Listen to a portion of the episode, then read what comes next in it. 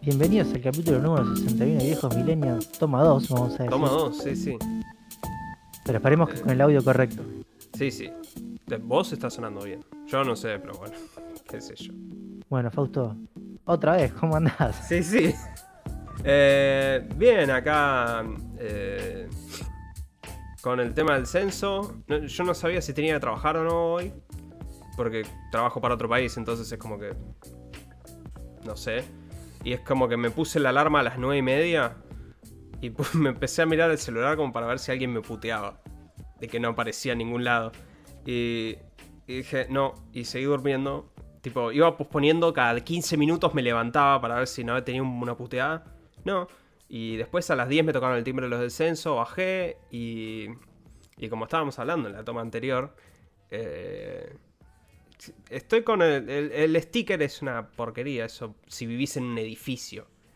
Porque te lo da- el, censo se hace en el palier, entonces le pusieron una mesita a toda la persona que venía a hacer el censo, muy bien, organizado mi edificio. Y, y tuve que hacer la cola ahí, me dieron el sticker y el sticker no te lo dan troquelado, porque la idea obviamente es que lo pegues en la puerta de tu casa. Pero en mi caso, tenía que subir nueve pisos con un sticker, me lo dio así, me lo puso en la mano. Eh, mi primer instinto fue pegármelo así en la frente, frente a todos mis vecinos ahí parados en el palier. Así que... eh, eh, o sea, que conste que me lo dejé puesto durante toda la mañana. Me lo saqué cuando me fui a bañar. Y me lo volví a poner ahora. Porque creo que, que ya había pensado en el podcast, en la, en la broma visual. Pero qué sé yo. Y Carlos, vos, la Bueno. semana, ¿qué onda? Por mi parte, esta semana estuve haciendo menos cosas porque navegué. Así no, que, estuviste haciendo más cosas. bueno, No, no, lo que- no afines a lo normal. claro, de lo, este lo que podcast. normalmente debería hacer, estuve haciendo. Corrimos a La Plata y de vuelta. Eh, pero bueno, lo que me dio eso fue algunos tiempos muertos donde estuve con TikTok. Ya estoy 100% adentro. Me, empezá- me, me escribiste WhatsApps. O sea, e- es, gracioso si mirás la historia de nuestras comunicaciones en las cuales me decís, che, esto te engancha alguna vez y de repente me escribís, estoy enganchadísimo. Sí. Pasa que yo descubrí que no solo TikTok descubre muy bien los temas que me interesan ver y los tipos de video, sino como la cadencia de videos. Porque no es que me repite, no sé, 50 videos de gente armando servidores. O 20 videos de gente, no sé, con impresoras 3D. O lo que sea. No, es como que me los va mezclando de una forma muy orgánica. Que nunca me canso de ver ninguno. Mm, Y además sigo diciendo que para mí la aplicación está mejor diseñada en cómo te trasladas de un video a otro. Es mucho mejor que, o sea, que Instagram, porque TikTok, ¿qué hace? El video es lo central.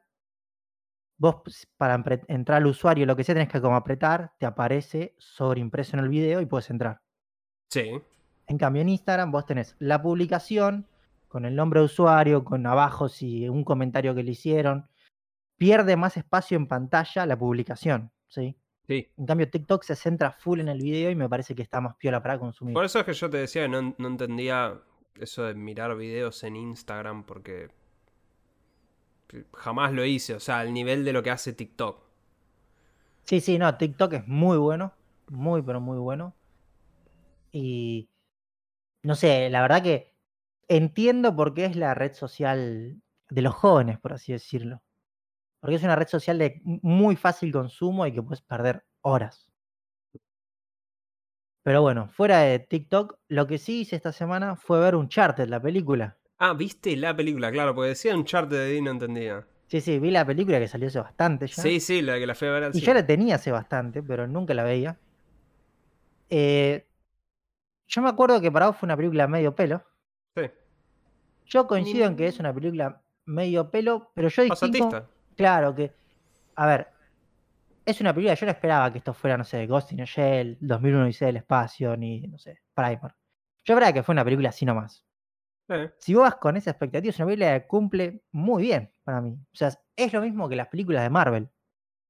Son películas No, pará, pará, pará, pará. pará, Sí, para mí es lo mismo. Pero te fuiste al Está al recontra mismo nivel para mí. Carajo, o sea.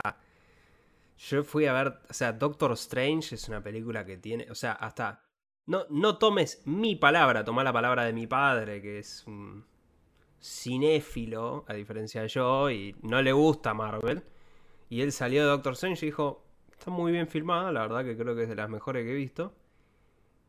No, Cuando pero salió de ver un no no hablo, no dijo. no hablo de, digo, de, de filmación, sino hablo del nivel de la historia y eso. Es como.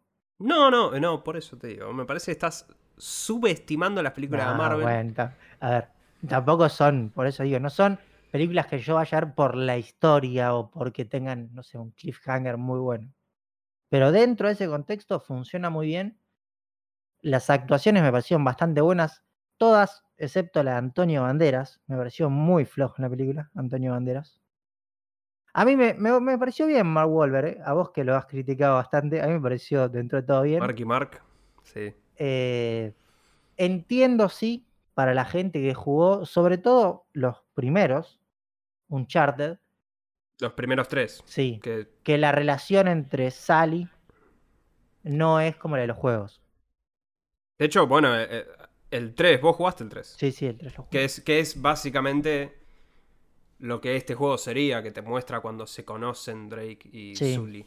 Y o sea, e- ese cambio en la relación es el que más me hizo ruido como fanático, pero bueno, supongo que ese punto es medio relativo porque siempre se hizo fanático del- de la Sí, sí. fuente. Lo que sí, Sí. claramente, por, por cómo vi que se orienta la película y todo, va a haber, va a seguir esto. Es Recaudó y Sony no tiene otra cosa para hacer, así O que... sea, va a ser probablemente el próximo Indiana Jones. Además, Ojo. recordemos que Tom Holland es bastante chico, tiene para hacer varias películas más en edad. Tiene, tiene muchas películas sí, encima. Si todavía Harrison Ford está filmando Indiana Jones. Bueno, Ahora. bueno. O sea que. Bajo Pero- ese criterio nos quedan 47 Uncharted. así que yo creo que se van a venir más. Me... Por ahí las escenas de acción creo que es lo más flojo de la película. Igual Sí. me, me gusta que la escena que te venden de, del tráiler del avión sea la primera, tipo. Que te muere. Es la primera imagen que aparece es el avión. Sí. Eso me gusta porque además es de las peores escenas que tiene la película para mí. Sí. ¿Qué, qué te pareció Antonio Banderas? No, por eso decía antes, muy, muy mal me pareció. A mí Antonio Banderas me pareció como represcindible encima. ¿eh? Sí, no, no, la historia no, no pinta nada. Y me pareció que actuó bastante mal. Pero la verdad, bastante bien. A ver, de este estilo de películas, igual me quedo con la última Tomb Raider, para mí es mejor. La de Alicia Vikander. La, que, la que es un pseudo. la- el, pseudo reboot. Esa, a mí me gustó No más. recuerdo mucho de esa película. La vi en el cine y no me acuerdo mucho. A mí me gustó más que esta, pero es buena. O sea, yo creo que esto pinta para ser el próximo Indiana Jones. Uncharted ya era Indiana Jones. pero Bueno, pero llevado a- Afanado, digamos. o a la sea, pantalla. Y después lo, lo otro que sí estuve haciendo, más que nada ayer y hoy, es probando una aplicación. Mucha gente, va, no sé si mucha gente, pero toda la gente que me conoce, vamos a decirlo así. Mm. Fausto, estás liquidando la cámara. Estaba, sí, sí, estaba con un problema técnico. Eh, toda la gente que me conoce sabe que soy un fanático de usar tablas y anotar tareas, ano- programas de notas en general. Sí. Soy de la gente que viene desde Evernote, y cuando Evernote funcionaba bien. Y bueno, hoy para uso Notion, obviamente uso tablas en Excel para anotar cosas. Me encanta anotar cosas. No sé, desde las películas que veo, videojuegos que veo, cosas que hice en el día, todo. El último programa y el que más estaba usando es Notion. Lo recomiendo, eso claro, Notion es buenísimo. Pero empecé a probar un programa nuevo llamado Obsidian. Que a ver, ¿cómo explico qué es Obsidian? Obsidian es un programa como para tomar notas que tiene texto plano, pero con Markdown. Que eso hace que puedas hacerlo como texto enriquecido, por así decirlo, para que lo entienda la gente. Y además tiene un montón de plugins que desarrolla la gente, la comunidad, y lo hacen recontra potente. O sea, de tomar notas puede hacer cualquier cosa. Mm. Y además una de las cosas que más llama la atención, por así decirlo, que tiene, es que tiene esto de que la gente dice cerebro digital, que es que puedes armar tu propia Wikipedia enlazando notas y después te crea un grafo gigante con todas las notas enlazadas. Está bastante bueno, tiene una curva de aprendizaje bastante alta, o sea, si no sos de alguien que ya se usa Notion antes, te recomiendo Notion porque es mucho más fácil de entrar. Este es bastante más complejo, pero permite hacer millones de cosas. Yo todavía lo estoy como un poco aprendiendo y viendo qué funciones tiene. Una de las cosas que tiene me gusta mucho es que no es en la nube, o sea que todo lo que escribiste queda guardado a vos. Una instancia tuya privada. Claro, y yo para sincronizarlo uso iCloud. Eso me gusta bastante porque Notion está todo en la nube y si un día se apaga Notion, ya me pasó una vez, que de repente Notion se quedó sin servicio como por dos días y era como, che, no puedo anotar nada. Tiene aplicación para todas las plataformas, iOS, Android, Linux, lo que sea. Es gratuito además, eso es lo que aclaro. Funciona por ahora bastante bien hasta lo que estuve probando. Me falta como meterme un poco más en profundidad. El tema de tablas se complica un poco, me parece, pero tengo que investigarlo un poco más. Pero súper recomendado para la gente que le gustan las notas, de vuelta. Tiene una curva de aprendizaje bastante compleja. Mm. Pero bueno, eso fue más o menos mi semana. Fausto, ¿cómo anduvo la tuya? Em, bueno, yo entre laburo y eso logré terminar un juego, de hecho. Me leí una review en, en internet de un juego que decía ser chocante visualmente. Eh, se llama Ravenous Devils, es un juego indie, creo que me salió 70 pesos o algo así en Steam. Y está en Xbox también, y me fijé y está tipo la misma plata, o sea, es, algo que sale dos mangos. Eh, ¿Cómo describirlo? Es un juego en el cual jugás con una pareja de caníbales que mata gente, eh, cocina y vende esa comida. entonces pero vos lo jugás. O sea, es explícito. Pero no tan. No, no es. O sea, vos, lo viste. Yo te filmé un clip. No, metes gente en una trituradora. Claro, metes gente en una trituradora. Lo, más explícito es cuando haces bifes. Que, te muestra como lo troza, digamos. Pero el resto es como bastante naif. Pero. es como que siempre ya tenés los. Vos los tenés que matar, ya vienen los cadáveres. No, vos los tenés que matar. Ah, también los matás. Claro, entonces vos en realidad, las secuencias vos jugás, tenés una vista lateral de la tienda. Y tiene cuatro pisos. Entonces, en los dos pisos de arriba vos controlás al hombre de la pareja. Y en los dos pisos de abajo controlás a la mujer. Entonces, si vos haces clic en algún lado de los dos pisos abajo, la mujer va a ir a esa acción.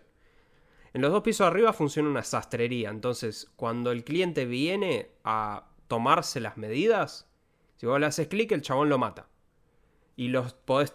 Ahí tenés que agarrar el cadáver y lo tirás en un. En un pozo que baja hacia el sótano. En el sótano la mujer lo agarra y lo pone en la procesadora. Y ahí sale la carne. Un juego medio patriarcal, voy a decir, mandando a la mujer a la cocina. Eh, no, la mujer atiende todo el bar directamente. Entonces, el chabón y, la cosa es que cuando vos matas a alguien, vos obtenés la carne y obtenés la ropa que usaban. Entonces el tipo lleva la ropa a la máquina de coser y eso produce ropa, la tenés que poner en un maniquí y viene la gente y compra eso. Y cada tanto alguno se te va a hacer una prueba y eso lo matás. Y abajo vos tenés que estar cocinando, tipo horneando pasteles o horneando, qué sé yo, hamburguesas. Eventualmente puedes comprar mesas en el bar para que la gente se te siente y te hace pedidos de recetas específicas. Vas mejorando y vas desbloqueando más y más cosas. Y de repente se te vuelve muy... Es como muy frenético, tenés que estar cuidando el tiempo, pero muy rápido, porque tenés a los clientes que se te están enojando, porque tenés que apurarte con esto. O sea, tenés que. desbloqueas tres hornos en paralelo, entonces vas procesando, pero se te acaba la carne, entonces tenés que matar a un chabón. Eso me hace acordar eh, mucho a jueguito de Facebook, de comida está, o sea, sí, e, es, es, es, muy simple, pero es muy adictivo. O sea, la, es el, el loop está muy bueno de gameplay. Eh, la verdad que lo terminé, creo que en dos sentadas. Eh, ponele que durará cuatro horas, cuatro o cinco horas. Pero, te soy sincero, me gustó muchísimo. O sea, el concepto es oscuro. Y sí ves como troza un cuerpo, digamos. Y sí se le estás vendiendo carne humana a la gente cocinada. O sea, conceptualmente es muy siniestro, pero es, re, no sé, es re tranqui. O sea, siempre ves todo lateralmente. O sea, se llama Ravenous Devils y estaba bueno. Eh, después vi Top Gun. Yo no había visto nunca Top Gun. ¿La original? Eh, la original, no la había visto nunca. Mira. Y el tema es que queremos ir a ver la nueva Top Gun con mi viejo y mi hermana, porque somos todos fans de Tom Cruise, pero no habíamos visto la Top Gun original. Entonces la vimos y. Y es ridícula. Es O full sea, 90, es full. Pe- pero no, no, full 80s. Es, es ridícula. El soundtrack. sí, a mí primero, me llegó en los 90, pero. Tiene una de las peores canciones de la historia, que es Danger Zone. Eh, eh, parece tipo intratables o ese tipo de programas como que hay un sonidista que está listo para tocar el botón y, y poner y darle play a la canción. Tipo la relación de amor que tiene Tom Cruise con la, la rubia es, es, es ridícula. No, a mí lo Eh. peor de que tiene la película para mí es el personaje de Tom Cruise, lo, lo canchero que es. No, eso es lo mejor de la No, película. es demasiado es canchero. Es, Y pero es Tom Cruise, ¿qué querés excesivamente canchero. Es Tom Cruise, boludo. Yo no espero menos. Me Lo que para mí, molesto, la, la peor en realidad para mí es Val Kilmer. Como eh, Iceman. Porque años y años de escuchar de esta película, yo pensé que Val Kilmer era más protagonista en esta película. Y no hace nada. No, no. No hace nada. Entonces dije, ah, sí, ¿y, y- y cuál? Y es más, yo estaba decepcionado. Digo, ¿qué? ¿Toda la película es la escuela? No, no se tirotea nunca. Tipo, yo pensé que la escuela sería, no sé, la mitad de la película. Después, es- es acción. No, es, es todo, es la escuela, es que él es medio pelotudo. No, Y- además la, la historia de amor es como bastante. Es, El amor es muy, es muy choto. La es historia de amor es muy chota. chota, boludo. Es muy, es muy de, por eso decía de los 90, es muy de cómo se pensaba, tipo, las historias de amor en antes. Es súper forzado. Pero es súper forzado incluso para películas de los 80. O sea, como alguien que vio Fama, Gris, eh, eh, Footloose, yo vi todas esas películas, eh, esta es muy forzada. Pero nada, igual terminé de ver esta película y saqué entradas para el 4D de Top Gun nuevo, porque esta, esta la quiero sentir de todas las formas posibles directamente. Es la primera vez que voy a ver una película en 4D. Eh, después me volví a instalar Batman Arkham Knight. Porque no sabía qué jugar. Y como hablamos el otro día, ¿viste? Eh, efectivamente se sigue viendo muy bien. Sí, yo me acordaba que se veía bien. Batimóvil. Demasiado Batimóvil para mi gusto. Eh, Me acuerdo que había misiones del Batimóvil. tenés misiones del Batimóvil, pero el tema es que demasiado te hacen usar el Batimóvil. Tipo, vas a un lugar, rescatás a alguien y. Oh no, acá hay drones del coso y tenés que pelear el Batimóvil, derrotar los drones, llevarlo. Oh no, acá hay más drones. Y después seguir jugando como Batman. Es como que. Es, es un obstáculo molesto entre jugar Batman. Pasa que, ¿qué salió en 2015? ¿Salió? 2015, sí. Mucha era- influencia de GTA V, tiene de mucho auto. No, pero, pero es- eh, para mí es malísimo. No, o sea, eh, eso obstruye el gameplay de Batman, que está muy bueno. Eh, Ah, ¿sabes qué me acuerdo del Batimóvil que estaba bueno? Unas carreras había. Que eran, creo, del acertijo, no sé. Tipo, sí, esas están buenas, sí. eh, qué sé yo. De hecho, bueno, el otro día fui a la Feria del Libro, Ok. que por eso estábamos hablando. eh, una porquería, estaba lleno de gente. Porque ahora está lleno de fans de manga. Entonces está lleno de otakus. Pero mal, eh. Pero mal, mal, mal, mal, mal, mal, mal. Era una cola monstruosa para todo. Así que. Y me compré. Lo único que me compré en realidad me llamó la atención. Porque, tipo, la noche anterior estuve jugando Batman. Y después, cuando entré a la Feria del Libro, estaban vendiendo esto. El arte de, Batman. Así que dije, ah, mira. Lo compré. Eh, es, es el universo conectándose. Y bueno, y por último quiero hablar de Lost Judgment. Este juego salió el año pasado, igual va a rankear este año en mi lista de gotis porque no lo jugué. Eh, pero lo jugué el año pasado, tipo. Ponle que 5 horas y llegué al capítulo 3. Pero porque hice mucho grind. ¿Sí? Me acuerdo de que hablaste, sí. 6 horas llegué, y llegué al capítulo 3. Igual está bueno porque cada capítulo tiene un anteriormente en Lost Judgment. Entonces, tipo, puedo recapitular. Eh, jugué 10 horas más, según chequeé hoy. Eh, no seguí absolutamente nada de la historia, sino que me puse a hacer las misiones secundarias que es, en este juego, el protagonista, que es Yagami, que es un detective, ex abogado, eh, se mete en una escuela a investigar casos de bullying. Y porque en realidad en la escuela hubo un chico que se mató por bullying hace cuatro años y el tipo que estaba acusado de haberle provocado el bullying eh, aparece muerto al principio de este juego. Entonces como que todo el caso gira alrededor del bullying en la escuela. Entonces vos tenés como actividades secundarias de... Eh, estás buscando... Te estás metiendo en clubes eh, de los chicos. Entonces... Solamente para hablar de la variedad que tiene este juego. O sea, me metí en el club de baile, en el cual tenés que bailar. Les tenés que enseñar baile. después me hice amigo de gatos. Les tenés que poner nombre, tenés que jugar, todo con los gatos. Eh, tenés el club de robótica, en donde tenés que armar y hacer peleas de robot. Y el club de skate, en donde tenés que hacer trucos y carreras de skateboard. Eh, el club de boxeo, en donde tenés que aprender a pelear como boxeo, que es distinto de cómo peleas en el resto del juego. Tenés el club de esports, en donde tenés que jugar Virtua Fighter. Eh, y tenés el club del casino, en donde presumo que tenés que hacer casino. Hasta ahí no llegué, espero que no, porque no sé jugar nada de eso. Club de fotografía. O sea, el, volumen de cosas que hay para hacer acá es, demasiado grande. Eh, Lost Judgment. Lo peor es que está todo muy bueno. Pero, o sea, lo que me pasa es que la historia paró. Tipo, voy a resumir la historia, no sé, en 5 horas más, cuando termine los otros clubes. Por ahora solo terminé el club de. de videojuegos y el de skate.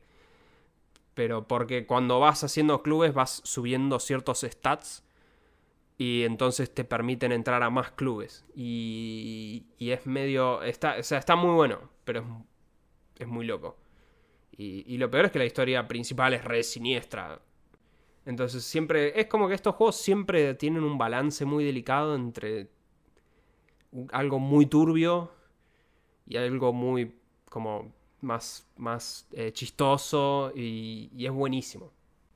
recomiendo. El otro día estaba pensando, deberías probar un Yakuza vos. son muy. Son juegos demasiado grandes para mí. No, no, no necesariamente. Eh. Eso, esto pasa porque soy yo un pelotudo que necesita jugar todo, ¿entendés? Pero no, no tenés que hacer las cosas de los chicos si no querés.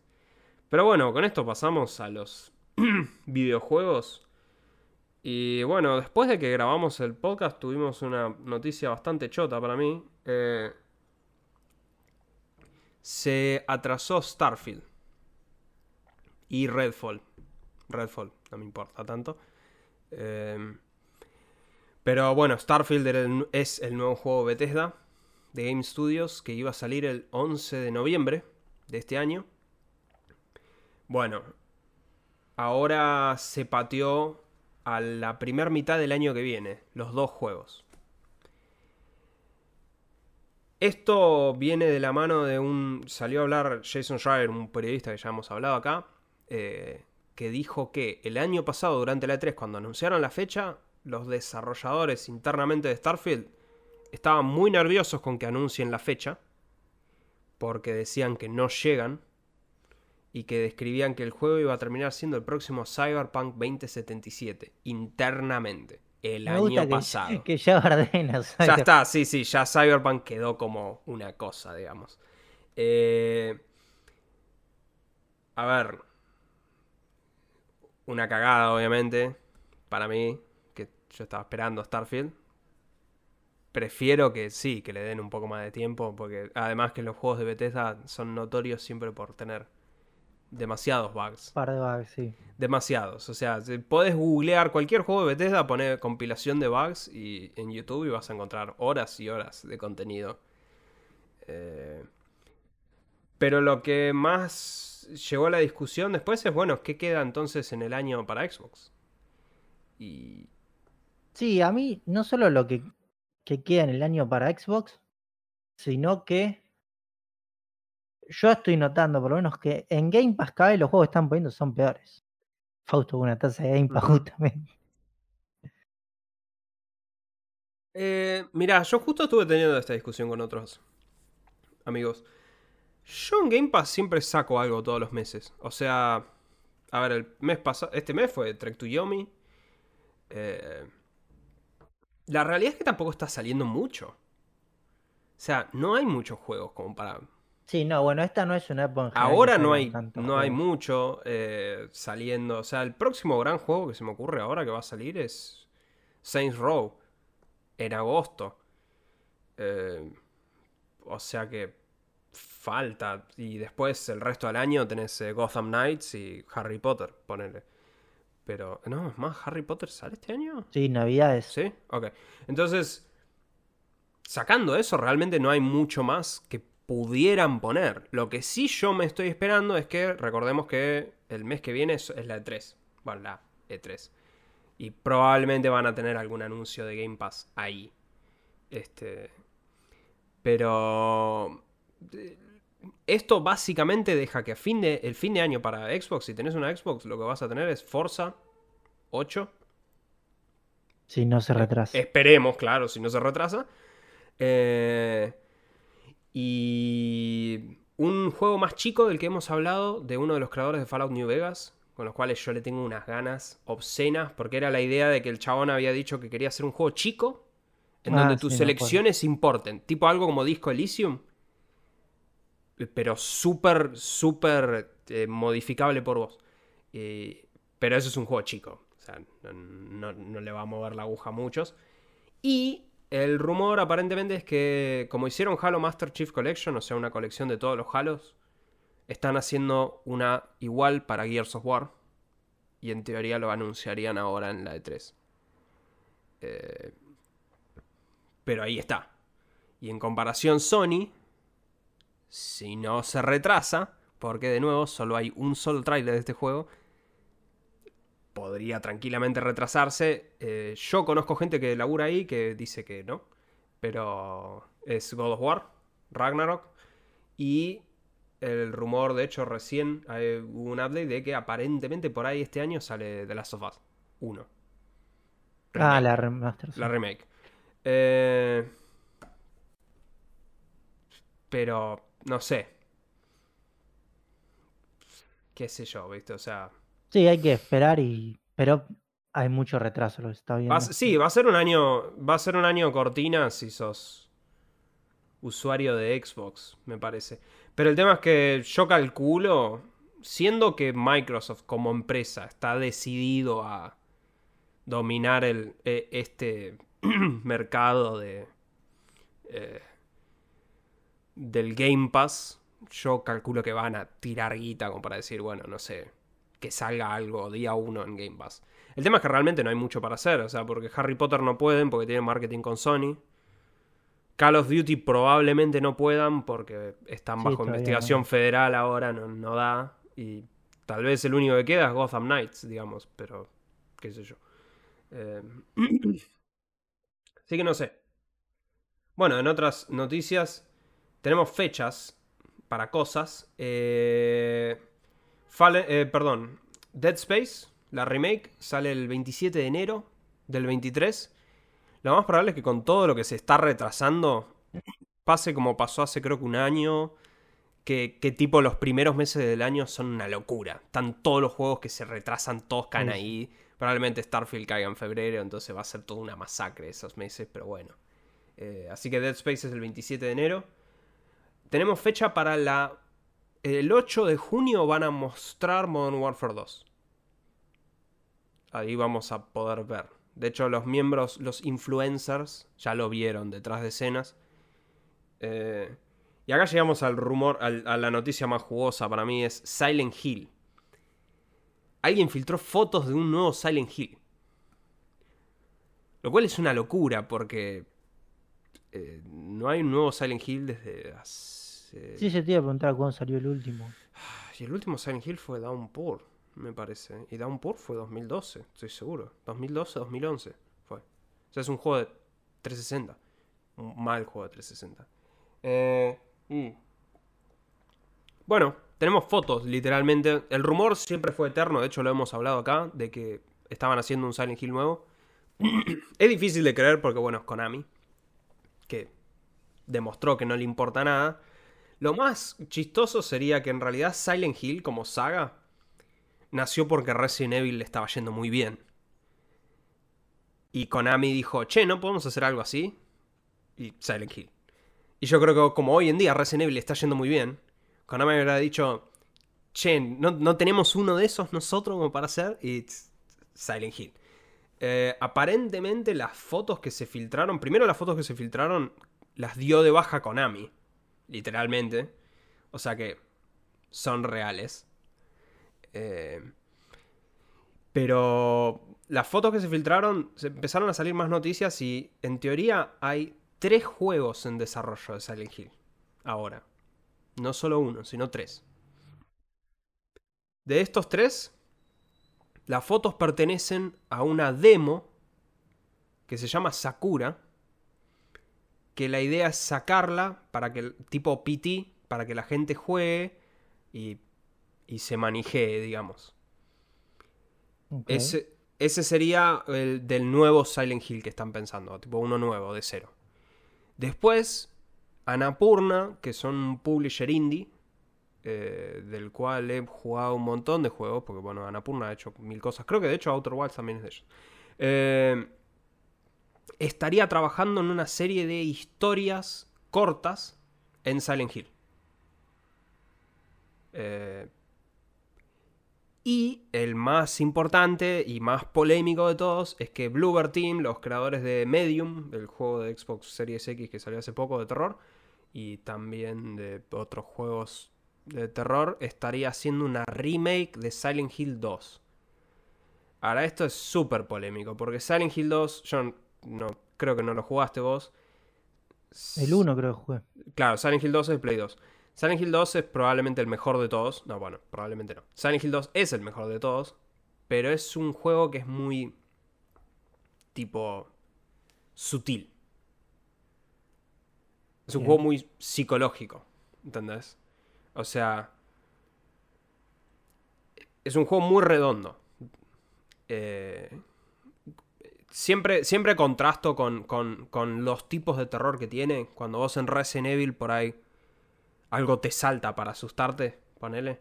Eh, en Silent Hill 2 era caminar por un pasillo y llegar al fondo del pasillo y encontrarte con una reja que no puedes pasar. Y del otro lado estaba el enemigo, este cabeza de cono, que es famoso porque está en todos lados. Eh, cabeza de pirámide en realidad, pero bueno. Eh, mirándote. Y no hace nada. Pero está ahí. Y como toda la atmósfera hace que vos te cagues encima, porque el chabón está ahí quieto y no hace nada. Eh, es, como un juego muy psicológico y muy, muy, muy lento. Y yo le tengo terror a una remake porque estoy seguro que eso se lo van a cagar. Es más, yo ya, ya veo cómo podés hacer que, bueno, ese chabón se vuelva tipo Nemesis. Que te persiga durante todos los niveles. Porque es el monstruo más icónico del juego. Y de hecho, aparentemente, según el rumor, le están sumando finales nuevos al juego. O sea que ya la están cagando. Eh, no sé. Bluebird Team no es el equipo más experimentado del mundo mundial como para. No le tenés confianza. No le tengo fe. No le tengo fe con los juegos que han hecho antes para tocar algo que es tan. Es como que me digas. Eh, no sé, le doy a. Eh, algún estudio moderno así, más o menos. ¿Qué sé yo? Le doy a los que hacen Spider-Man para que hagan una remake de Metal Gear Solid 2 no sé, qué sé yo, o sea, es un juego muy sutil, ¿entendés? O sea, tiene cosas que, lo podés modernizar, sí, pero no... Pero es muy difícil, es un balance muy delicado. Eh, no sé. Esa parte no me... No, no sé, no sé. Pero... Evidentemente nos vamos a enterar pronto. Y aparentemente la remake de Silent Hill 2 la está agarpando Sony. O sea que sería temporalmente exclusivo en Play. Toda punta. Pero bueno. Carlos, nos traes una noticia. Sí, traigo una noticia que, creo que le va a interesar a todo el mundo, más que nada porque es gratuito. Sí. Y es lo importante. Yo nunca lo jugué. Yo tampoco lo jugué. Estamos hablando de Fall Guys. El juego que en la pandemia se volvió ultra popular. Me acuerdo del Kun Agüero jugándolo. ¿Lo compró Epic esto? Sí, sí, el año pasado. Lo que anuncian es que el juego va a pasar a ser free to play y que llegaría a Nintendo Switch y Xbox. Con lo cual, lo vas a, obviamente recordamos, sí, en Nintendo Switch tenés que tener la suscripción online para poder jugarlo. Pues es un juego 100% online. Además, se agregaría un editor de niveles, que eso lo veo bastante copado, la verdad. Sí. Pero sí, yo creo que, primero y principal porque está gratis, y segundo porque parece ser divertido. Se veía divertido, sí. Claro. Lo que vi yo estaba copado, pero. Le voy a dar una oportunidad. Sí, yo también creo. Esto llegaría el 21 de junio, Eh, excelente pregunta, eso te iba a decir. falta un mes aproximadamente. Hmm. Yo creo que, que va a servir más que nada para un. No, no lo llamaría un relanzamiento, pero a la cantidad de gente que lo puede jugar ahora y lo puede streamear, porque es un juego muy streameable, Sí, sí, sí. va a ser bastante alta y creo que apuntan a eso. Obviamente, seguramente después vengan los pases de temporada y todo eso. Buscarán ese, Los pases de batalla. claro, monetizar por ese Sí. lado. Así que bueno, si nunca probaste Fall Guys porque no tenías una PlayStation, o, o recordemos que esto salió gratis en PlayStation. ¿Cómo se llama? En, en Plus, Plus. ahí está, PlayStation Plus. Así que ahora lo vas a poder probar en cualquier plataforma. Bueno, eh, tenemos un update de Alan Wake, porque se cumplieron los 10 años de Alan Wake 1. Ok. Este. Y básicamente tuvimos un lindo video en el cual se sienta Sam Lake, este, el creador de. eh, de Max Payne. señor y Max Payne. todo. El señor Max Payne, literalmente, la cara de Max Payne. Con la cara de Alan Wake y la voz de Alan Wake, porque son dos personas distintas, Alan Wake. Este. A charlar un poco de, de, de la historia de Alan Wake, de, de cuánto. De, de que están todos muy contentos de haber llegado hasta acá, bla, bla, bla, qué sé yo. Y eh, muestran un par de imágenes conceptuales de Alan Wake 2. Eh, un juego que sigo sin poder creer que finalmente está sucediendo. Eh, este juego, en teoría, tiene fecha de salida el año que viene. Remedy lo confirmó recién en, un comunicado a los inversores. eh, hablando de todos sus proyectos, dijeron que Alan Wake sigue andando muy bien, Alan Wake 2, y sale el año que viene.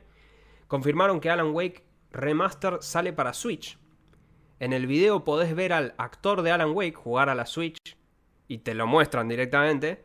eh, anda a 5 Cuatro frames. Claro, sí, sí, es, es terrible, ¿eh? vos lo ves. Decí que Sam Lake dice es una versión de desarrollo todavía, pero o sea, se lo ve reverde. Igual yo soy capaz de comprarlo, pero porque Alan Wake es lo más, literalmente. Pero Encima lo que tiene más... niveles muy grandes.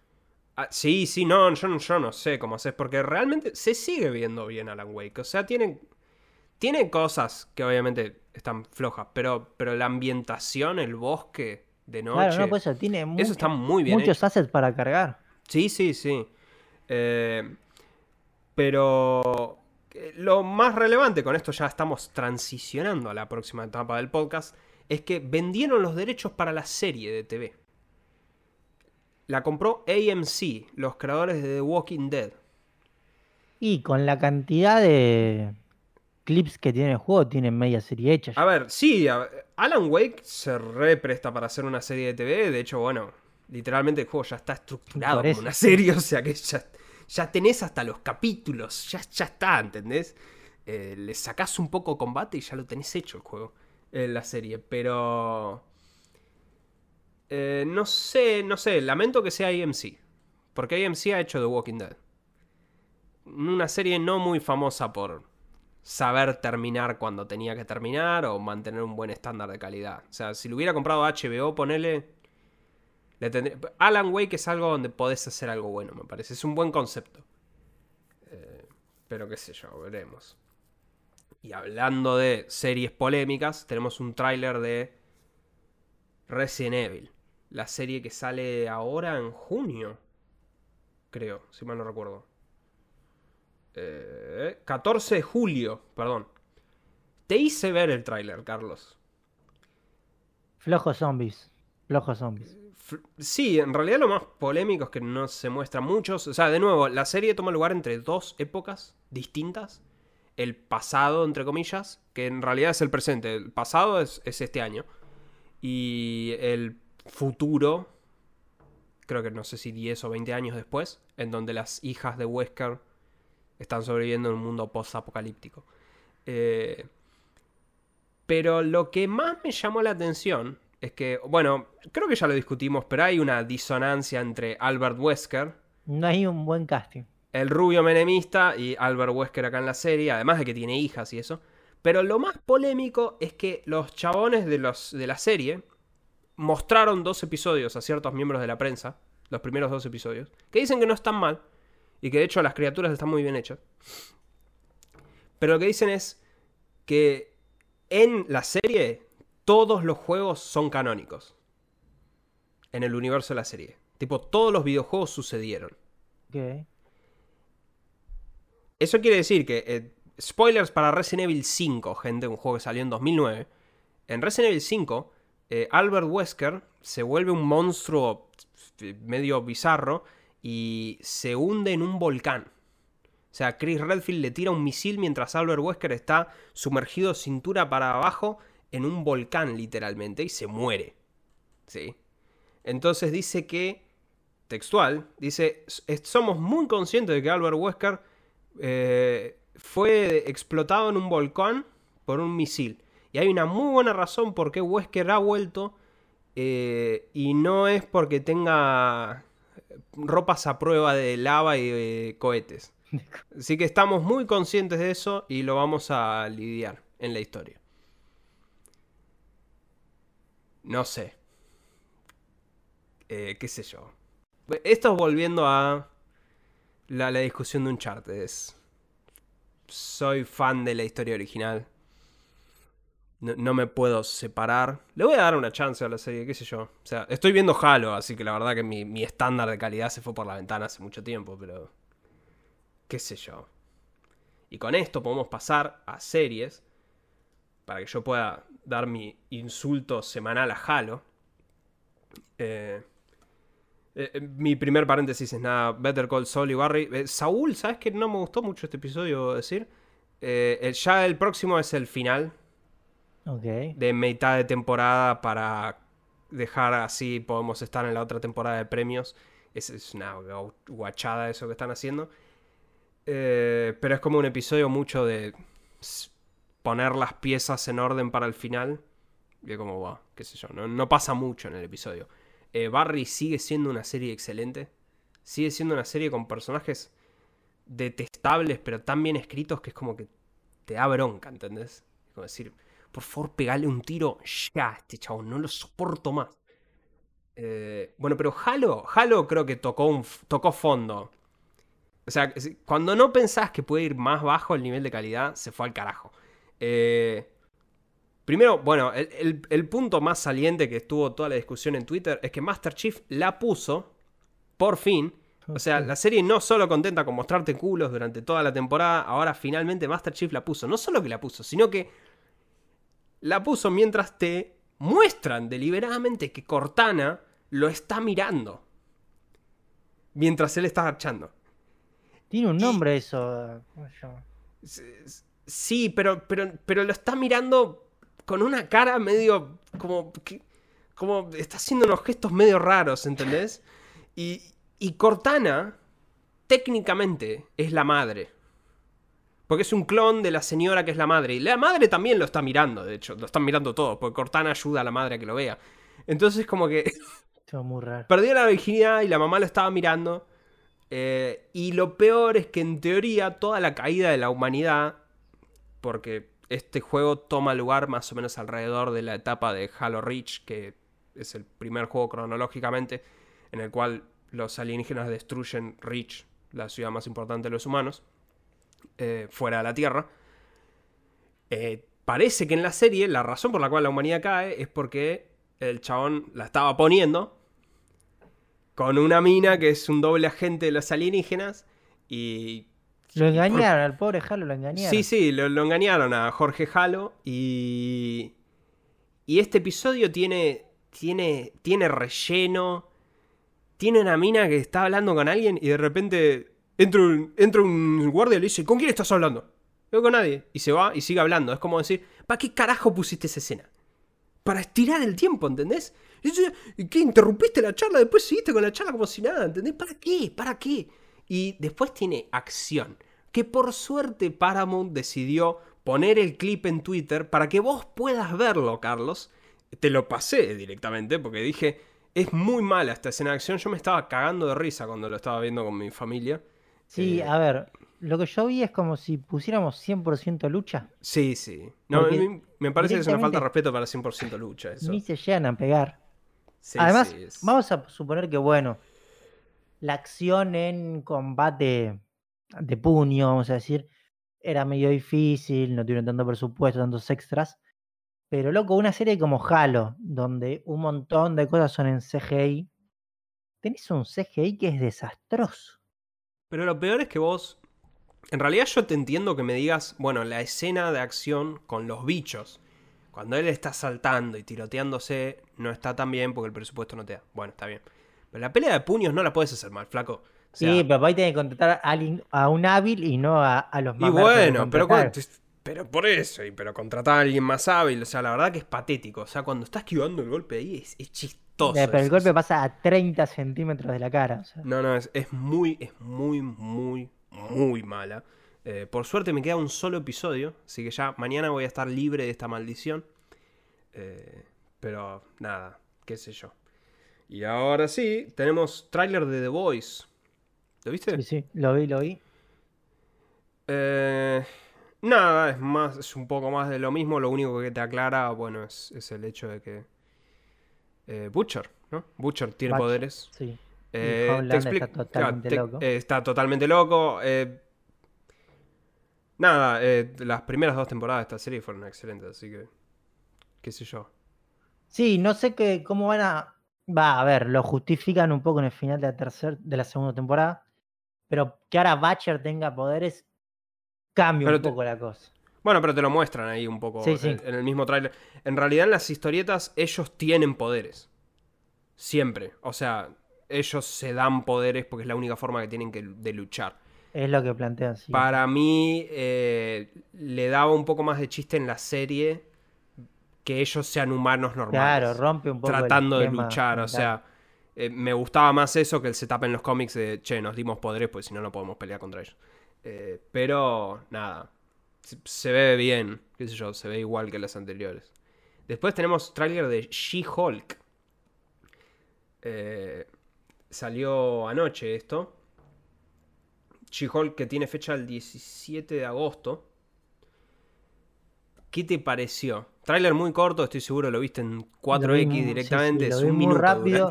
Eh, persona verde. No sé, no, no sé ni quién es la actriz, ni. No, la actriz es medio. NN. Claro, Pero igual están eligiendo medio NNs a propósito. pero.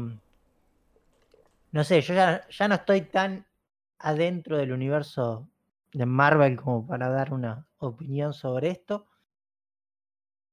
Lo único que no, no sé, va, que obviamente vos debes saber, es tipo la historia de cómo se vuelve Hulk es la misma que Hulk. Que, No, eh, le da una transfusión de sangre del primo.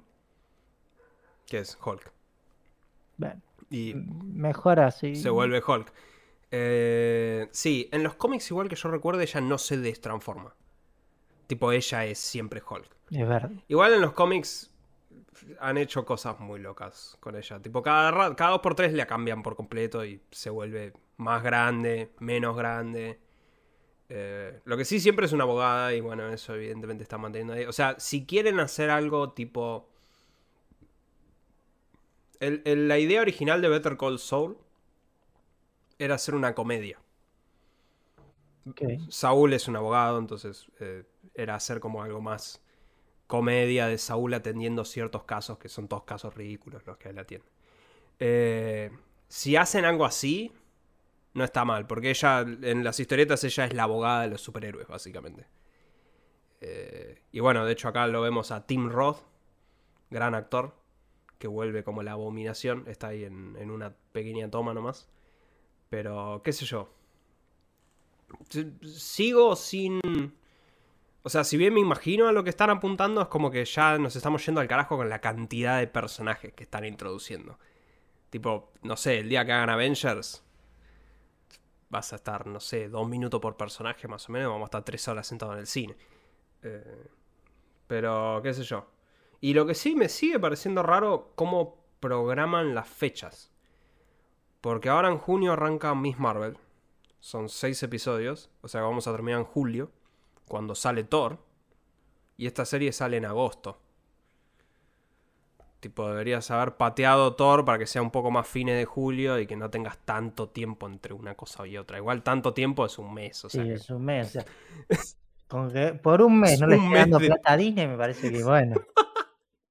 Está bastante bien dentro de todo. Pero qué sé yo. No, bueno, pero, pero está floja la estrategia de mercado. Porque termina pasando como Moon Knight. El día que fuimos a ver. El día que fui a ver Doctor Strange, sal- termina Moon Knight. Y me parece que es igual acá con Miss Marvel. Cuando termine Miss Marvel, vamos a ver Thor. O sea que terminas no hablando de la serie. Porque está la película, claramente querés ver la película. Pero qué sé yo.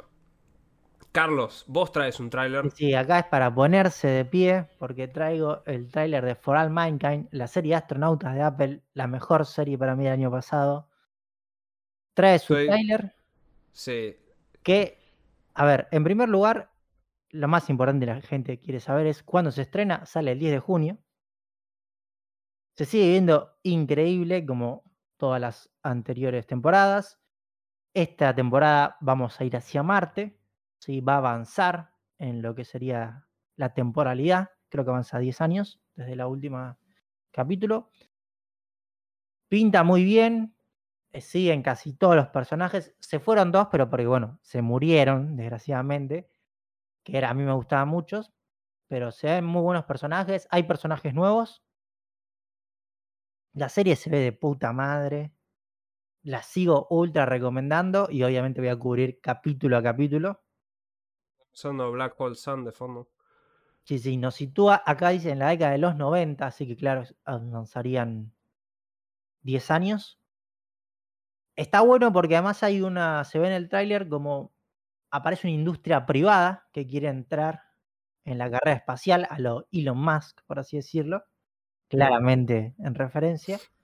Así que, o sea, no es solo la competencia Rusia-Estados Unidos, sino ahora también ahora habría una empresa privada. Así que, no sé, yo le tengo muchísima fe con ya todo lo que me dieron. Y esperar hasta el 10 de junio para el primer capítulo. Se ve bien. Sí, no, no, para mí se ve pero- muy bien y tiene muy buenos actores. Pero bueno, hablando de un servicio de streaming que no le está yendo bien a diferencia de Apple. Ahora vamos a empezar con un sí. par de noticias. Tenemos Netflix. el bloque de Netflix, básicamente. Eh, la primera es que Netflix le dijo a los creadores que quiere... eh, Jack Ryan es la serie de Amazon Plus, en la que está el chabón de The Office. Buena serie, la vi. Quiere hacer una de esas, pero con una mujer. Quiere hacer algo como The Voice, o sea, la voz, el, el coso de Marley. Ah, eh, sí, sí. Historias amplias, contadas de bajo presupuesto. Y no quiere series tri- eh, tristes.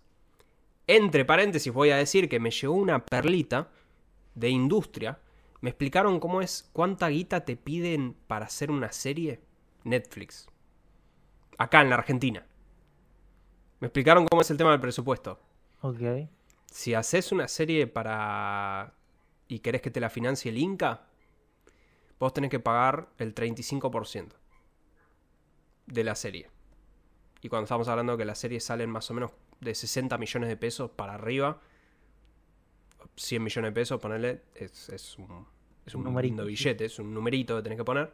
Como colateral lo tenés que poner igual, entiendo. O sea, ellos lo pagan al final, pero vos tenés que demostrar que tenés esa guita. Y Netflix eh, lo que hace es pedirte que hagas un capítulo. Ok. Tenés que financiar completo, tenés que terminar el piloto. Si a ellos les gusta, te llevas la, te hacen Y la bueno, serie. creo que antes era así. Y si no les gusta, Tipo te que, la- metes en el orto. que a las productoras vos le llevas el piloto. Sí, pero acá le tenés que llevar tipo terminado. O sea, tenés que haber hecho todo, todo efecto, todo. eh, pero qué sé yo. Eh, nada. Eh, Están medio desesperados estos tipos. ¿Y vos, Carlos, las noticias que tenés? Sí, por mi lado, en primer lugar, vamos a hablar de que Netflix estaría intentando, por así decirlo, volver a sus bases. Y eh, parece que, según fuentes internas, estaría cerca de salir una nueva temporada de Black Mirror, Sí, una de las series más importantes de Netflix. creo que top 3 diría, con puntos muy altos y muy bajos, porque esta serie tiene capítulos muy buenos y capítulos que hicieron bastante Yo no la vi nunca, pero no es como que cada capítulo es una historia Sí, aparte. sí, cada capítulo O sea, es una es- historia completamente distinta. Y eso es lo que también hace que puedas tener un capítulo Que porque es medio una lotería, claro. y tras tener otro que es malísimo. Tiene hasta una película que es interactiva, que en Sí. su momento, no digo fue, re- sí, no fue revolucionaria, pero estuvo interesante. Fue un- Sí. una buena prueba de concepto. Que bueno, igual no funcionó porque no vimos otras películas interactivas, No. a menos que tengas cuatro años y veas las películas de, no sé, estas de animación de Netflix para nenes. Pero bueno, lo que no está claro todavía es si esta temporada serían capítulos normales o irían como más a largometrajes. Mm. Todavía no está claro, pero dicen que se estrenaría este año.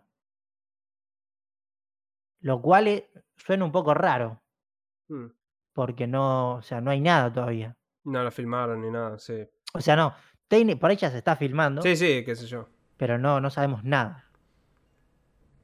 A ver, Black Mirror es, desde mi punto de vista, es una serie pen de servicio de streaming. O sea, es algo que decís, no, sacate Netflix porque está Black Mirror, si hay una nueva temporada. Yo creo que apuntan por ahí, pero bueno, de vuelta. Pueden ser buenísimas como, no sé, la temporada 3, o puede ser bas- más mala como la 4, por ejemplo. Mm. Así que vamos a ver qué pasa. Y después la otra noticia que tengo de Netflix es que en esta crisis que está teniendo, están buscando como nuevas opciones para salir, como Fausto estuvo contando. Y una de esas opciones es que empiecen a hacer programas de streaming en vivo y que la gente pueda interactuar. La voz. Claro, o algo como La Voz, o también se habla como, no sé, un Gran Hermano, por ejemplo. Uh, Especiales de stand-up, pero que no sean grabados, sino que sean en vivo. Así que se está viendo, la idea sería estrenarlos entre finales de este año y principios del que viene. Yo no sé qué onda, poner un reality show en Netflix me parece. Están desesperados, qué sé yo. O sea, ya algo tienen que inventar porque si no, no llegan. Sí, a mí me parece un poco mucho. Pero bueno. Sí, con pasamos, esto pasamos a la a- tecnología. a la tecnología. La primera noticia que traigo desde el mundo tecnológico es que WhatsApp tiene un problema. Va, tiene varios, pero un Sí. problema bastante importante para mucha gente es salir de grupos de WhatsApp. Sí. Porque, a ver, si vos salís de un grupo de WhatsApp, avisa en el grupo que alguien se fue. Sí. Lo cual es, te, te está delatando, por así decirlo. Medio buchón. Claro, es buchón. Y además de eso, es que cuando vos te vas, tipo, vos no. O sea, vos no podés ver lo que ponen después también. ¿viste? Vos te vas y te bardean, o sea. Sí. Pero bueno, lo que quiere hacer WhatsApp en estos cambios que ya venimos hablando hace bastante de las comunidades y todo, es que podrían hacer que en el futuro uno pueda salirse de WhatsApp sin que aparezca ese cartel que aparece hoy por hoy, que tal se ha salido, y que solo los administradores podrían enterarse Mm. de quién se fue del grupo. De vuelta, como dije antes, esto va con todo lo de comunidades. Para mí está bastante bien esto. Creo que es Sí. algo que debería ser implementado ya. Porque, porque trae hasta conflictos trae. ¿eh? Uy, mira, tal se fue, ¿viste? Sí. Siempre la tenés que justificar. No, cambié de teléfono, ¿viste? La gente te mete una excusa barata. Entonces, yo creo que está bueno esto de que haya más libertades a la hora de poder salir. Y por último, en el segmento de tecnología, traigo una noticia que me encantó. Que Mm. es, vos jugaste a Cities Skylines. ¿no? Es un juego, para la gente que no sabe, de construcción de ciudades. Como el Sim City, pero Sí. bastante más evolucionado. Bueno, este juego literalmente evitó que, Pol- que Polonia construyera una carretera la cual tenía fallos. ¿Y de qué se trata esta noticia? Un youtuber que obviamente se dedica a jugar muchísimo a este juego, el señor Piort, se creo que se Sí, pronuncia. sí, es- impronunciable. Es, de Polonia, es impronunciable. Sí, El tipo vio que habían ya licitado un- una nueva carretera que iba a unir dos ciudades. Y el tipo entonces la dibujó en el videojuego y creó las dos ciudades. Y se empezó a dar cuenta que había partes que estaban mal y se generan embotellamientos y hasta eran peligrosas para tener accidentes. Entonces, el tipo de decidió subir a su canal de YouTube un video donde literalmente te explica paso por paso, ¿sí? Por qué esto está mal diseñado en 12 minutos. Esto se cuelga en febrero, al día de hoy ya tiene más de 250.000 reproducciones.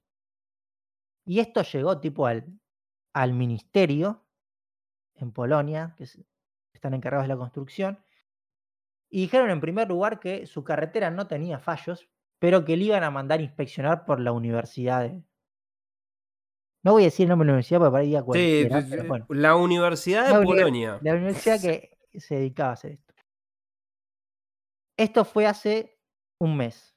Hoy se publica un resultado, ¿sí? Universidad Tecnológica de Cracovia, ahí está, tengo el nombre exacto, donde dice que sí, que exactamente hay errores que pueden ser mejorados y presentan un nuevo proyecto, modificado al anterior, que casualmente es exactamente igual que el que presenta el youtuber.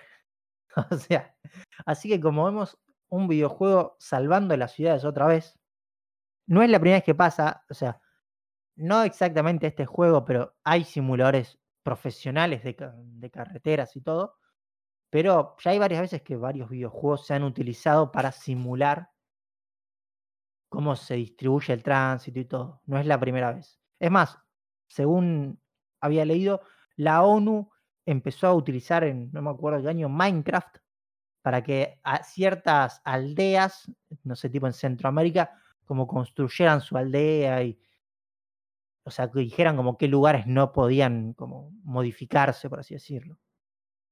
Así que bueno, los juegos a la orden del día para mejorar la logística interurbana, Fausto. Terrible. Hay que usar el Track Simulator ahora para. El Mirá, otro cua- mirá cuando le mandes un mensaje a los muchachos de la Mercedes Benz diciéndole, che, este, este botón está mal ubicado acá. Por Dios. Bueno, pasamos a lo random. Sí, sí, pasamos a noticias random. Bueno, eh, siempre hablamos de Ezra Miller. Siempre, siempre hace algo para que terminemos hablando de Ezra Miller. Y bueno, acá nuevamente terminó en este podcast. Básicamente dice Ezra Miller que alguien que se autoproclamaba como nazi le, lo agredió. Empezaron a tener un altercado y la policía se vio involucrada. Lo relevante de esta noticia no es el hecho de que otra vez Ezra Miller está en problemas, sino eh, el hecho de que se filmó mientras la policía lo detenía y dijo textualmente que me filmo cuando me meto en peleas o me arrestan para tener, para crear arte cripto NFT. O sea que O a sea, partir de ahora Todo lo se que Fausto odia lo, Sí, sí, sí, sí, sí, sí. que- O sea, es- está diseñado específicamente para triggerearme a mí, ponerme nervioso. Pero nada. Eh, qué pelotudo, ¿qué querés que te diga? Ya, ya hablamos toda la semana de este pibe. Siempre hace algo. O sea, Sí, primero me parece. A ver, yo entiendo que hay una movida bastante grande en los últimos años de filmar cuando viene la policía. Para. O sea, como para una forma de proteger tus derechos. Sí, que ojo, en Estados Unidos es otra situación a la que tenemos acá en donde Sí, sí. es mucho más polémica la policía ya. Y también que, que la policía, en, en su afán de querer reprimir a los ciudadanos, ha buscado su forma de, de salvarse de estas cosas, como por ejemplo poner canciones con copyright cuando los van a Sí, detener. sí, para- sí. Pero yo creo que es como, a ver, que lo haga alguien en una situación de vulnerabilidad entiendo que está bien y es útil. Pero si sos un actor de Hollywood que te filmás diciendo que lo vas a. O sea, porque lo peor es eso, diciendo que lo vas a vender. Lo querés vender, sí, sí. Me parece que, que por lo menos está haciendo un mal branding. Eso es lo que voy a decir. Sí, digamos que igual el branding de Ezra Miller es el menor de sus problemas ya a esta altura, porque cada semana lo arrestan por otra cosa. Eh, pero, qué sé yo, no sé, o sea, espero que vaya y reciba ayuda psiquiátrica, porque claramente la necesita, y que lo saquen urgente de Flash, porque, porque no, no va. Hablando de gente que necesita ayuda psiquiátrica, ya hemos hablado de esto en el pasado, así que esto es un muy breve update, pero hemos hablado de que Eric Clapton es antivacuna eh, y directamente se rehusaba a tocar en lugares que exijan una vacuna a los eh, a la gente que va a ver el, el espectáculo. Y bueno, había anunciado una gira nueva que la canceló porque tiene COVID. Ok. Y dice que, como le tiene miedo, básicamente, este, está, está medio ansioso, cancela los shows hasta estar mejor de salud. Pero bueno, ¿Pero está vacunado el señor? no. Y no O sea, por ahí antivacuna. va- va es flor de estúpido. Y bueno, qué sé yo. La verdad que si lo va, evidentemente por pelotudo, así que nada. Y bueno, y por último, e- este fin de semana que pasó estuvo el Martín Fierro. Me lo vi entero, acompañado por un oyente del podcast, Maxi, con quien participé en el PRODE y él me ganó en todas las de la ley. Eh, excelente victoria, Maxi. Eh, fue una vergüenza el, el Martín Fierro, te soy sincero. Eh, Esto es como. A ver, le pasa. Es una pregunta. ¿Le pasa lo mismo que le pasa a los Oscars que están perdiendo popularidad? No sé si pierden popularidad. No, no, creo que acá tienen, tienen muchísimo rating. O sea, Martín Fierro explotó de rating. Ah, ok. Pero especialmente porque no había Martín Fierro hace dos años. O sea, cortaron en el 2019 por el COVID. Claro. Entonces no hicieron uno más reducido como los Oscars, que hicieron todas esas cosas. Pero es como que se las creen, ¿viste? De, no, estos son los Oscar argentinos, ¿entendés? Y de hecho, arrancó todo con un speech de Luis Ventura, en el cual el chabón anunció los, los Martín Fierro latinos, que van a ser en Miami. O sea, se expande, Aptra se expande ahora. Igual me Pero- parece truchísimo que sea latinos y sea en Miami. Y bueno, Es como- pero es- es- ese es el buen latino, pa.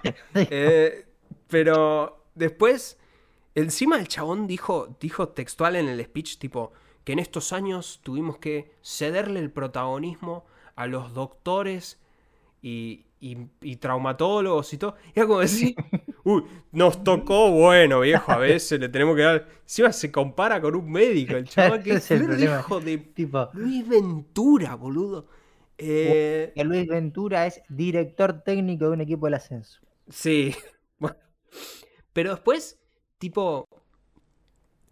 El, el chabón. eh, el, el programa en sí. En los Oscars vos nunca escuchás barullo. Nunca escuchás gente hablando de fondo. Tipo, el que tiene el micrófono ambiental lo apaga cuando no aplauden, ¿entendés? El sonidista baja. Acá no. Entonces acá cuando. pero eso es muy tercer mundo, yo creo que está Pero acá los escuchás charlando, boludo. Y cuando dieron el premio al mejor movilero, Fabián Rubino, obviamente, esa la gané yo, porque Fabián Rubino, un crack. Eh, Fabián Rubino literalmente estaba al borde de las lágrimas contando, porque el camarógrafo Fabián Rubino murió de COVID. En el principio de la pandemia, cuando tenía que salir y arriesgar literalmente su vida, en aquella época que no entendíamos nada, eh, se murió de COVID el chabón. El chabón estaba contando, llorando. Y se escuchaba a la gente charlar, todo, cantando, te hacían un paneo. Y está Marley, eh, no, está ahí Lali Espósito comiendo, ahí hablando, "Oh, oh, que con Mau y Ricky, eh, Montaner, ¿viste? Y el chabón está llorando ahí, contando. eh. Una vergüenza. Este. Después le dieron 3 mil millones de premios a la 1.5 de 18. Que, que eso demuestra el estándar que tenemos nosotros en este país de calidad de serie Porque, porque Estos es premios son solo a eh, cosas que salen en televisión, ¿no? Sí. TV Argentina, no Em, bueno, estuvo el, el montaje de los que se murieron. ¿Cómo de los que se... Claro, siempre tienen, viste, el- en memoria. Los Ah. Oscar tienen lo mismo. Está bien. Pero fue larguísimo. Porque, Claro, claro, sí, co- sí. claro, te- fueron tres años de gente. sí, tres años Pero fue, una pandemia fue- medio. fue una locura. O sea, era, era como. Iban pasando. no, no estaban ni cinco segundos en pantalla todos. Este, ¿Apareció Mauro Viale o no? sí, No. apareció Mauro Viale. Hubo muchos, muy chocantes. La verdad que para mí me, me- me pegaron muy bajo. Estuvo Goldie Legrand, la hermana de Mirta. Mirta Ah. estaba ahí en el coso y se De la vio por. que, que esa Oldie Legrand era la, la habilidosa. No lo es, no lo es. Disculpame. Decían no que era la mejor porque- actriz de las dos. No lo es, porque Mirta estaba ahí con 95 años sentada. Cuando pasó lo de Goldie, Mirta se emocionó. Eh, que Susana la fue a. Susana la fue a contener, de hecho. No, no, Susana muy bien. Estuvo muy bien, Susana. Eh, después le dieron un premio a Susana. Y cuando le dieron un premio a Susana, pasaron un compilado de todas las estrellas que estuvieron con Susana. Y puta madre, yo había algunas que no sabía. O sea, Rod Stewart, Brian May. Brian Sí, May ya eh. sabía, ponerle, pero En los 90 todo el Pero pas- que todo el ahí. mundo pasó por ahí. O sea, e- era impresionante. Vos veías ese montaje y decías, puta madre. Diría, Susana". no sé si hasta Michael Jackson. Mira lo que me animo a decir. No me extrañaría. O sea, si vino a este país, Por pasó por el programa de Susana, probablemente. Eh, bueno, después, qué sé yo. eh, también muy top esto, porque se la cree, no, los Oscar, los Oscar, los Oscar, pero cada dos por tres Marley paraba para decir. Arfajor Jorgito, ¿entendés? Había mucho chivo en el medio. Había chivo en el medio que las decía Marley. Tipo, boludo, así como en los Oscars y poné publicidades en el medio. No ponga que Marley se pare a decir, che, necesitas un detergente, comprate un ala. O sea, y además había publicidades estándar, tipo corte. ¿Para qué carajo Marley tiene que decir eso, boludo? Poné un corte, total, la gente está mirando el programa. Eh, o sea, que Marley lo diga, lo único que hace es que se devalúe el, el- el- programa en sí. Eh, bueno, claramente Jessica Sirio subió a aceptar un premio. eh, creo que por. Sí, por el fogón. Por el, el Morphy. Este, y bueno, esto anduvo dando vueltas por Twitter. Me veo obligado a mencionarlo. Se le escapó una teta a Jessica Sirio. Eh, Este fue- que estaba que la el Zorrocín, sí, sí, por eso. O sea, fue una cosa medio muy, muy loca porque en el medio de toda la tristeza que estaban todos llorando, vos veías como el vestido se le iba bajando, pero lentamente, lentamente, lentamente, lentamente, y de repente se avivó tarde, o sea, ya, ya estaba a la vista y se dio cuenta, ah, perdón, y se fue ahí de costado. O sea, que fue una cosa medio muy eh, digna de la altura del programa. Tuvieron un homenaje a Maradona y lo habían puesto... años el Diego. Bueno, pero tuvieron un homenaje exclusivamente para él y tenían a Diego Jr., el, el más chiquito de todos los hijos de Maradona. No, no tengo ni idea. Bueno, el más chiquito, y de hecho Ventura estuvo enojado, lo leí en una nota el otro día, porque literalmente lo pusieron en la última mesa. Tipo, lo más al fondo posible lo pusieron. Eh, y como es, y bueno, y después le dieron un premio a Mirta. Como- De- ya, ya premios a la trayectoria debe tener. Mirá, el tema es, di-. En este, en este Martín Fierro dieron el segundo Martín Fierro de brillante, que es un Martín Fierro con diamante, con tres diamantes. El primero lo tiene Mirta. Este se lo dieron a Susana. Sí, sí, obviamente. Pero a Mirta le dieron un premio igual, ¿viste? Eh, le dieron unos, unas alhajas de joyerías Ricciardi. No, Leiva Te- Joyas. No, no, joyerías Ricciardi es, es de Ah, mi vos decís que confianza. es- Es, de mi confianza, dicen ahí. Eh, Mirta siempre habla de joyería Ricciardi. Y. Y tuvo un speech, Mirta. Que obviamente no se animaron a cortarla. Porque llegaban a cortar a Mirta, yo me iba personalmente a donde esté el Martín Fierro, lo cagaba a tiros a Marley, porque no podés cortar a Mirta cuando está hablando. Mirta públicamente declaró que tiene 95 años. Increíble, nunca lo hizo. Mirta, no solo eso, sino que cayó a la multitud. Todo el barullo, Mirle- Mirta Ah. les dijo que se callen. O sea que fue la única que logró silencio, básicamente, Mirta. Muy bien, Mirta. Eh, y Mirta le pidió en el escenario, en el. ahí parada, dijo que quiere volver a la televisión. Este. Ah, la picanteó, la inti- picanteó. intimando al nieto, que es el, el director de programación, que estaba ahí sentado y se lo veía con una cara de. La puta madre, me recabió. Este. Pero sí, así que estuvo. La verdad que fue.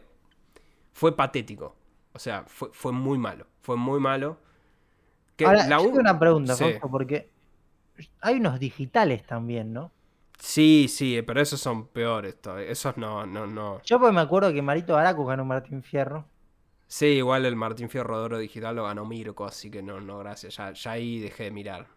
No, no me. No. Pero no es la misma fiesta, no, no es- No es la misma fiesta, no. Pero sí está Marley ahí nominado porque tiene una red social y ya está. Eso lo, lo califica, digamos. Eh, pero nada, la verdad que esto. Bueno, y Martín Fierro de Oro fue para Masterchef. Así que to- todos felices ahí, pero nada. eh, una fiesta patética. por ¿Sabes dónde la lo hacen. Fausto? ¿En qué es? ¿En lugar? En el Hilton lo hicieron este año. Lo, lo decían ahí. O sea, de hecho. La. Lo dijeron, lo dijeron, sí, sí, sí, sí. O sea, era como decir, bueno, todos esos. Todas esas propagandas de Jorgelín y eh, el Hilton es caro, digamos. O sea, de alguna forma hay que pagarlo, pero nada. Qué sé yo. Y bueno. Pasamos a las recomendaciones, Carlos. Sí, por mi lado voy a recomendar un canal de YouTube que se llama Pablo Molinari, es bastante conocido el tipo, hace stand-up y un par de cosas. Lo interesante de este tipo, o por lo menos por lo que yo enganché, es porque tiene una serie llamada Perdón Centennials, donde repasa cosas de la gente de antes, de los millennials y esas generaciones.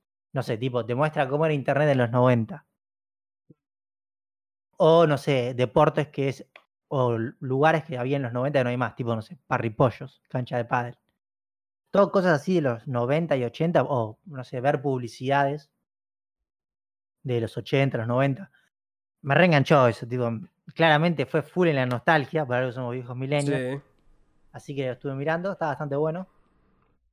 Así que recomendado para, para perder un poco el tiempo. Ah, bueno. Y yo lo que voy a recomendar es, me recomendaron un canal de reviews de videojuegos que yo miro. Eh, yo ya establecí que no me río fácilmente con las cosas, pero eh, cuando estaba viendo este canal, de hecho tiene, una, tiene un video en el cual recuenta la historia de Metal Gear Solid 5. eh, yo empecé a escupir lo que estaba tomando por la nariz. Eh, así que tomé la determinación de que si voy a ver estos videos no puedo estar tomando nada mientras los veo. eh, o voy a terminar rompiendo la cosa. El canal se llama Maxor. Así textualmente, pero en vez de O es un cero. Eh, te pedí que veas unos minutos de este canal. Porque la verdad que si hay algo que hay que decir es que en cuando él hace reviews es como que el chabón... está demasiado editado el video. Sí, me No lo digo mal, o sea, digo... y, a ver, el tipo tiene mucha edición. un guion muy zarpado porque cada cinco segundos aparece un PNG. Sí, sí, sí, sí. O y vos sea, decís, ¿cómo te acordás de poner cada uno de esos? Es increíble. sí. eh, eh, en, el vide- en la review de Final Fantasy XV eh, está Videla. Así que. Sí, sí, sí, sí. Así que. ¿Pero de dónde es este tipo? No lo sé. Bueno, cuando vi la review de Final Fantasy XV y vi que puso a Videla en el contexto de dictadura y todo eso, dije, "Oh, qué hijo de puta. Eh, así que está. Lo recomiendo. Es, es, es chistoso, es, es muy rápido. Y, y la edición es impresionante. O sea, no sé, el chabón tiene eh, Premiere integrado en su cerebro, no sé, o sea, muy bizarro. Pero bueno, esto fue todo Hemos por hoy. llegado al final. Hemos llegado al final. Eh, arroba podcastbm. Y nada, gracias. Adiós. Chao. Nos vemos la semana que viene.